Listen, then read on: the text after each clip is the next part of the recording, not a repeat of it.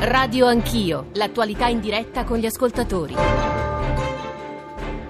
Buongiorno di nuovo da Paolo Salerno, buongiorno da Torino, dal Circolo dei Lettori, da dove andiamo in onda oggi per parlare del premio Roberto Morione, premio dedicato al giornalismo d'inchiesta e ai giovani che fanno giornalismo d'inchiesta. Abbiamo già presentato la prima delle quattro inchieste vincitrici, ora con eh, l'ausilio di un breve, breve trailer audio eh, sentiamo invece qualcosa della seconda inchiesta.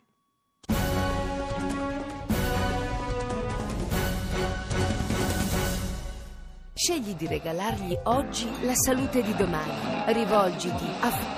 C'è parecchia pubblicità sulle cellule staminali, diciamo che fanno parecchia breccia perché è un'occasione abbastanza unica. L'ostetrica mi disse è un po' come comprare un pezzo di terreno su Marte. Avete delle collaborazioni col San Raffaele? Con il San Raffaele sì, con il San Raffaele sì, ci inseriamo nei corsi preparto persona cerca il sito di Bioscience si sente rassicurata e eh, più tranquilla vedendo le immagini di Vergara. L'ematologo disse che quella sacca andava distrutta perché conteneva le cellule malate. La banca privata non ci aveva mai informato su questo. Stiamo per entrare in una delle banche private più grandi in Europa, la banca di conservazione del sangue cordonale Bioscience Institute. Caro Cordone è il titolo di questa inchiesta, ne sono curatrici e autrici Veronica Di Benedetto Montaccini e Francesca Candioli che saluto, ringrazio di essere qui con noi. Allora eh, parto da Veronica Di Benedetto Montaccini e, per sapere eh, Abbiamo nella, nella, parte precedente parlato di un business grosso, enorme, planetario come quello delle armi. Eh, qua ci eh, confrontiamo con un business certamente di, di proporzioni eh, inferiori, ma eh, in grande ascesa però un po' in tutto il mondo.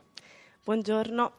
Eh, sì, si tratta di un business in realtà anche in questo caso mondiale, mm. perché nel mondo eh, 2 milioni di sacche cordonali sono conservate in modo privato per circa un miliardo di euro in totale. E noi abbiamo, ci siamo occupati però soprattutto del caso italiano. Sì. Eh, in Italia conservare privatamente il sangue cordonale è illegale dal 2009 eh, eppure eh, si fa, dove eh, si conserva privatamente il cordone a San Marino, in Svizzera, in Inghilterra, prettamente quindi all'estero, e sono degli intermediari a procacciare clienti, diciamo. I clienti però sono le famiglie in attesa, sono delle famiglie in un momento molto fragile che è quello, insomma, nel momento in cui si aspetta un bambino, eh, se qualcuno ti dice fai questa cosa perché può servire per, per, il suo futuro, può essere la ruota di scorta per la salute del tuo bambino, quale genitore non lo farebbe? Alla fine questa conservazione privata ha un costo quasi sostenibile perché ha il costo di una vacanza più o meno, va sì. dai 1.000 ai 5.000 euro e, mm, e, con tutte le promesse e i miracoli che queste banche private mm, promettono, diciamo che sono molte, molte, molte le famiglie Però, eh, che fanno al momento, al momento un uh, utilizzo di queste cellule staminali eh, derivanti dal cordone non è ancora, eh, non esiste ancora, è un'ipotesi, una scommessa sul futuro, diciamo. Quella delle banche private è esattamente una scommessa su un futuro. A un certo punto nell'inchiesta una mamma che ha conservato privatamente dice un'ostetrica mi disse come, come comprare un pezzo di terreno su sì, Marte. Abbiamo sentito infatti nel eh, ovvero qualcosa che ancora non mm. esiste, mm. mentre eh, esiste un registro pubblico eh, ovvero una banca pubblica come quelle del sangue che funziona allo stesso sì. modo, sono dei donatori eh, anonimi e si, do, si, dona in modo gratuito, e che è molto utile perché le cellule staminali all'interno del sangue cordonale, lo so, sembra un argomento di nicchia, ma in realtà no, no, è qualcosa beh. che interessa tutti noi. È vero, perché... è vero, che in un paese come il nostro, nel quale si fanno sempre meno figli, forse rischia di diventare davvero un argomento di nicchia, ma insomma. Però eh, interessa veramente, noi ci siamo accorte facendo questa inchiesta che è utile. Ehm, vogliamo fare luce su questo argomento perché è utile il sangue cordonale per curare leucemia e altre malattie del sangue. Quindi ognuno di noi potrebbe un giorno aver bisogno di uno di questi campioni e vorremmo che le certo, banche che pubbliche dis- siano... Che fosse disponibile e esatto. accessibile. Francesca Candioli, dietro a, queste, a, questo tipo di scelta invece eh, di, di, rivolgersi a banche eh, del cordone private all'estero, vi siete fatti l'idea che ci sia più eh, un, un, atto, tra virgolette, di egoismo o più una sfiducia forse nel, nella sanità pubblica? In realtà forse entrambe le cose, uh, sia anche un atto di egoismo perché il nostro sistema sanitario, che è uno appunto dei più eccellenti al mondo, è basato su un concetto molto semplice che è quello della donazione libera, gratuita e anonima. E adesso stiamo andando verso una direzione opposta, dove appunto siamo più attenti al nostro interesse, quindi a tutelare la nostra salute e quindi a creare di conseguenza dei cittadini di serie A e cittadini di serie B. Per conservare le banche chiedono dai 2.000 ai 4.000 euro, quindi una cifra appunto, che possono permettersi varie persone. Però c'è anche chi non può permettersela, quindi anche questa domanda ci siamo fatte. Una famiglia magari appunto che non può permettersi questa cosa, non, de- cioè non ha diritto a una possibilità in più sul futuro? Quindi anche questa domanda ci siamo mm. fatti. Che è un po' quello però che è accaduto con eh, la, la, la fecondazione assistita, la fecondazione in vitro che in qualche modo anche lì si è creata una disparità, chi può va all'estero, esatto. chi non può rinuncia. E infatti una cosa che ci auguriamo è che la nostra inchiesta faccia un po' anche riaprire la discussione parlamentare su questo, su mm. questo decreto appunto fatto nel 2009 dove appunto dà questa possibilità e non la dà.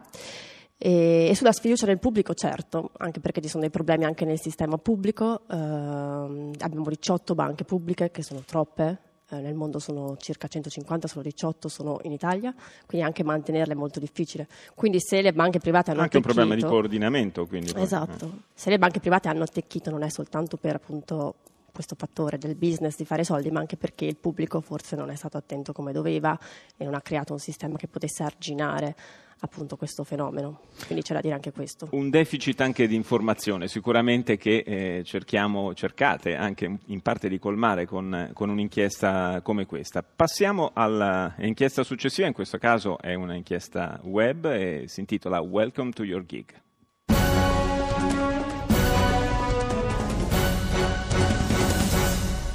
Siamo di fronte a una forma di organizzazione del lavoro che esce completamente dagli schemi del vecchio rapporto di lavoro.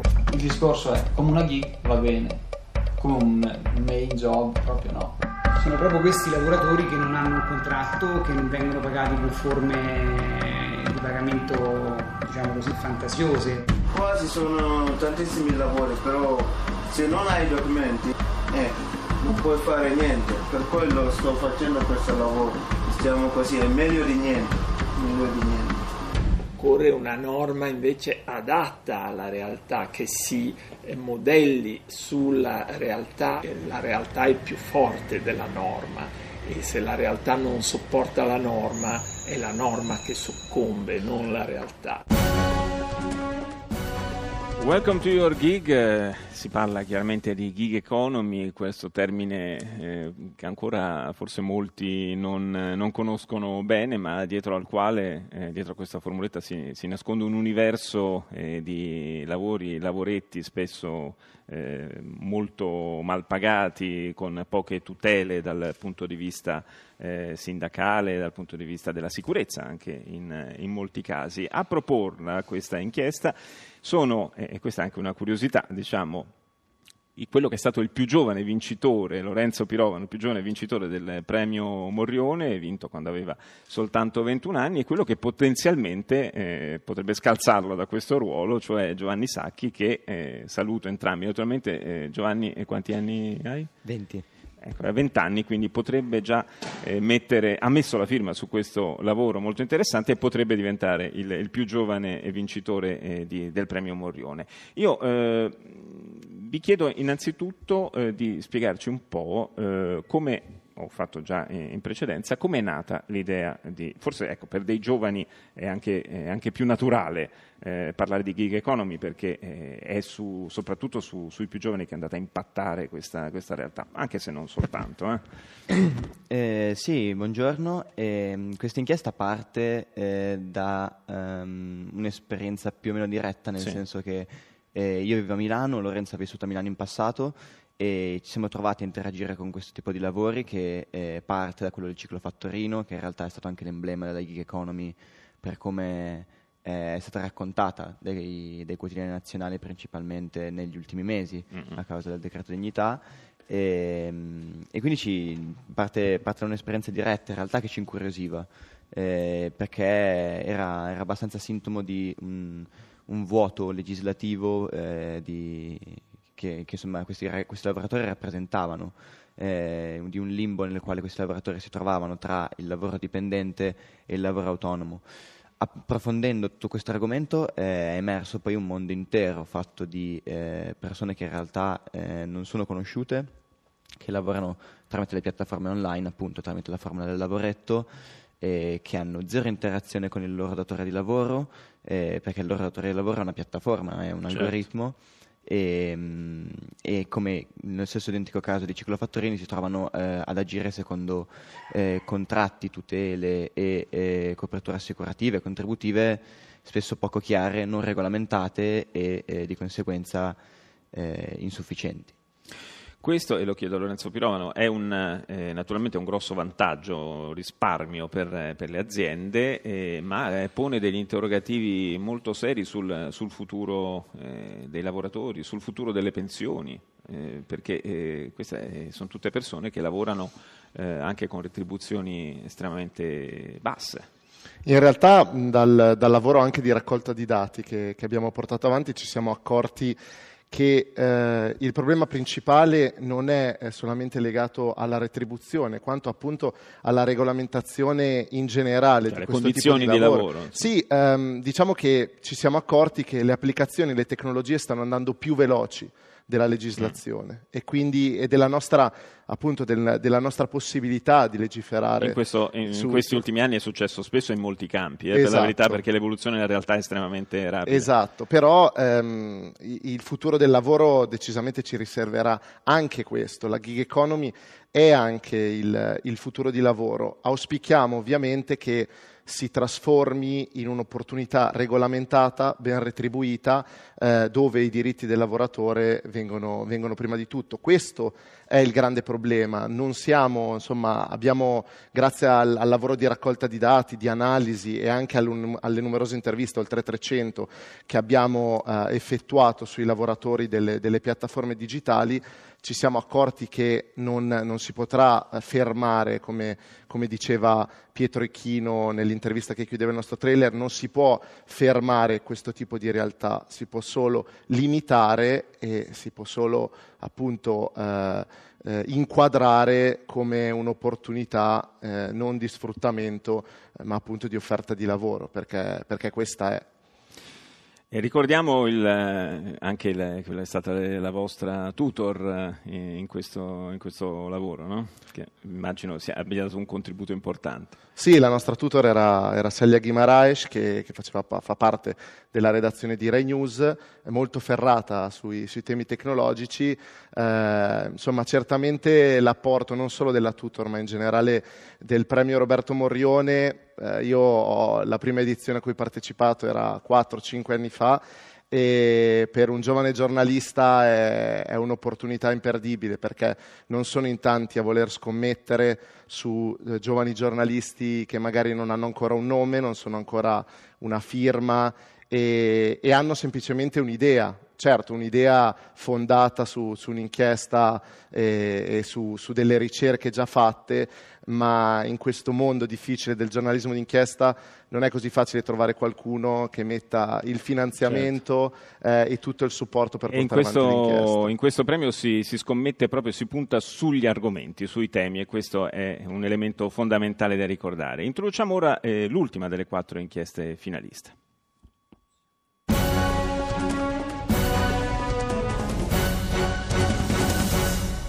Che cosa sono le Alpi Acquarie? Sono di proprietari delle concessioni delle cave o per caso sono di tutti? Dal 2010 a oggi in Italia ci sono stati 33 incidenti, di questi 10 a Massa Carrara. C'è una cappa di umertà. Quando succede un infortunio non c'è mai una posizione. Il territorio viene inteso come un luogo dove depredare le risorse per il profitto di pochi quello che loro dicono di vendere a 300-400 euro a tonnellata non è vero. Se non ci si mette in mente veramente di governare il territorio nell'interesse dei cittadini e rispettando la legge, questa città non avrà futuro. Quando c'è contrasto tra l'economia e la salute della collettività, deve vincere la salute della collettività. Le crepe del marmo è il titolo dell'inchiesta e eh, si parla naturalmente del marmo più noto e pregiato, più noto al mondo, il marmo di Carrara. Io saluto eh, gli autori di questa inchiesta, Marco Carlone, Elena Pagliai, Daniela Sestito. Eh, parto proprio eh, da lei, eh, per, eh, anche qua mi incuriosisce molto sempre capire da dove, da dove nasce lo spunto, perché qualcuno di voi è di Carrara? No, nessuno no, di noi ecco, è e di questo, e questo è ancora più interessante, quindi come mai siete entrati in, in contatto e vi ha incuriosito questa realtà? Beh, noi arrivavamo tutti da un corso di giornalismo ambientale e mm, Marco tempo fa, qualche mese fa, ci aveva raccontato di quelli che erano i danni ambientali e paesaggistici che c'erano sulle Alpi Apuane e che erano stati provocati dall'industria estrattiva del marmo. E, mm, e quindi abbiamo deciso di fare un primo sopralluogo perché, ehm, per vedere qual era la situazione. E eh, è una cosa che colpisce molto arrivare a Carrara lungo questo vialone che dalla stazione conduce al centro storico, vedere le Alpi Apuane mh, sui cui versanti ci sono queste grosse cave di marmo, vedere queste enormi fratture del, monte che sono, del monte che sono per l'appunto queste cave fatte di enormi blocchi, di enormi scale e queste sagome deformate. Mettendoci un po' a chiacchierare con le persone che abitavano la città di Carrara, che vivevano eh, posti, quel posto di lavoro, le cave tutti i giorni, ci siamo resi conto che eh, quella ambientale e paesaggistica era la problematica, una delle problematiche, questa era solamente la punta dell'iceberg, c'erano tutta una serie di eh, altre questioni, esisteva tutto eh, un meccanismo in questo sistema eh, industriale del marmo di cui non, non- non c'era assolutamente alcun tipo di informazione. Eh, parlando con una ricercatrice eh, del posto che abbiamo intervistato, questa ricercatrice ha utilizzato il termine maledizione delle risorse Mm. per descrivere questo tipo di, di- di situazione. Si riferiva per l'appunto al paradosso di questa abbondanza di risorsa che genera ricchezza e di questa città che inviene- invece viene eh, impoverita. E ci sembrava che potesse essere una buona rappresentazione di un rapporto degenerato fra industria e comunità e ehm, bene comune. Marco Carlone, eh, c'è proprio questo aspetto, cioè una grande ricchezza perché è un business importante, quello del marmo di Carrara, che però non ha delle ricadute che ci si attenderebbero sul, sul territorio, se non come impatto ambientale. Sì, come diceva appunto Daniela, eh, il, problema della- cioè, il problema di Carrara potrebbe essere inteso come un caso studio, diciamo, di, una- di un esempio in cui mh, quando si lascia particolare spazio, particolare libertà a un comparto economico che guadagna molto, poi non sempre le ricadute sul territorio possono essere pari, non diciamo ai guadagni del comparto, ma quantomeno ehm, che possano ehm, Sì, e- compensare quantomeno anche esatto. un po' i, i disagi che, che nascono da Esattamente, e Carrara è abbastanza, è abbastanza esemplificativo da questo punto di vista. La città, mh, parlando di dati, eh, è- la provincia di, di Massa Carrara ha un tasso di disoccupazione molto alto, eh, quasi il doppio rispetto a quello della regione toscana, e, eh, e in qualche modo vede anche i propri cittadini un po' obbligati a lavorare su, su queste cave, a tenersi ben stretti anche dei posti di lavoro, anche quando le condizioni lavorative non sono proprio limpide, non sono proprio semplici. E proprio questo ci ricollega in qualche modo al discorso che facevamo prima a proposito delle- della mancanza di tutele relativa alla gig economy. C'è stato anche un incidente mortale non molto tempo fa Sì, eh, nelle cave di marmo. Sì, stavamo proprio concludendo l'inchiesta quando è successo. Elena Pagliai, non t'ho presentato. Buongiorno, sì. Stavamo concludendo l'inchiesta quando è successo e questo è un po' il tema che eh, ci ha, ci ha pre- sicuramente preso più tempo e in cui siamo stati più concentrati perché quello che ci aspettavamo sicuramente era sì di trovare appunto come hanno detto eh, Daniela e Marco una città che comunque aveva una- un tasso di disoccupazione alto e quindi che i lavoratori venissero anche sfruttati perché comunque poi le condizioni in cava sono anche, eh, sono anche veramente difficili sia d'inverno che d'estate, si lavora a temperature d'estate altissime, d'inverno c'è l'umidità, il freddo, ma sicuramente è stato quasi un bollettino di guerra. Quando siamo andati a fare un riscontro dei dati, eh, quello che, che- che ci è parso subito è che effettivamente il settore apoversiliese è quello più martoriato se si pensa al comparto lapideo. Grazie, grazie, ricordo la tutor eh, della, della, vostra inchiesta, Amalia De Simone, ringrazio tutti voi di essere stati qui in trasmissione da Torino, ringrazio in redazione Nicola Ramadori, Alessandro Forlani, gli assistenti Alberto Agnello, Adamarra Elena Zabeo, i tecnici a Roma, Gabriele Cagliazzo Antonello Piergentili e qui a Torino Roberto Barazzuolo e Andrea Montone. Restate su Radio 1, buon ascolto e buona giornata.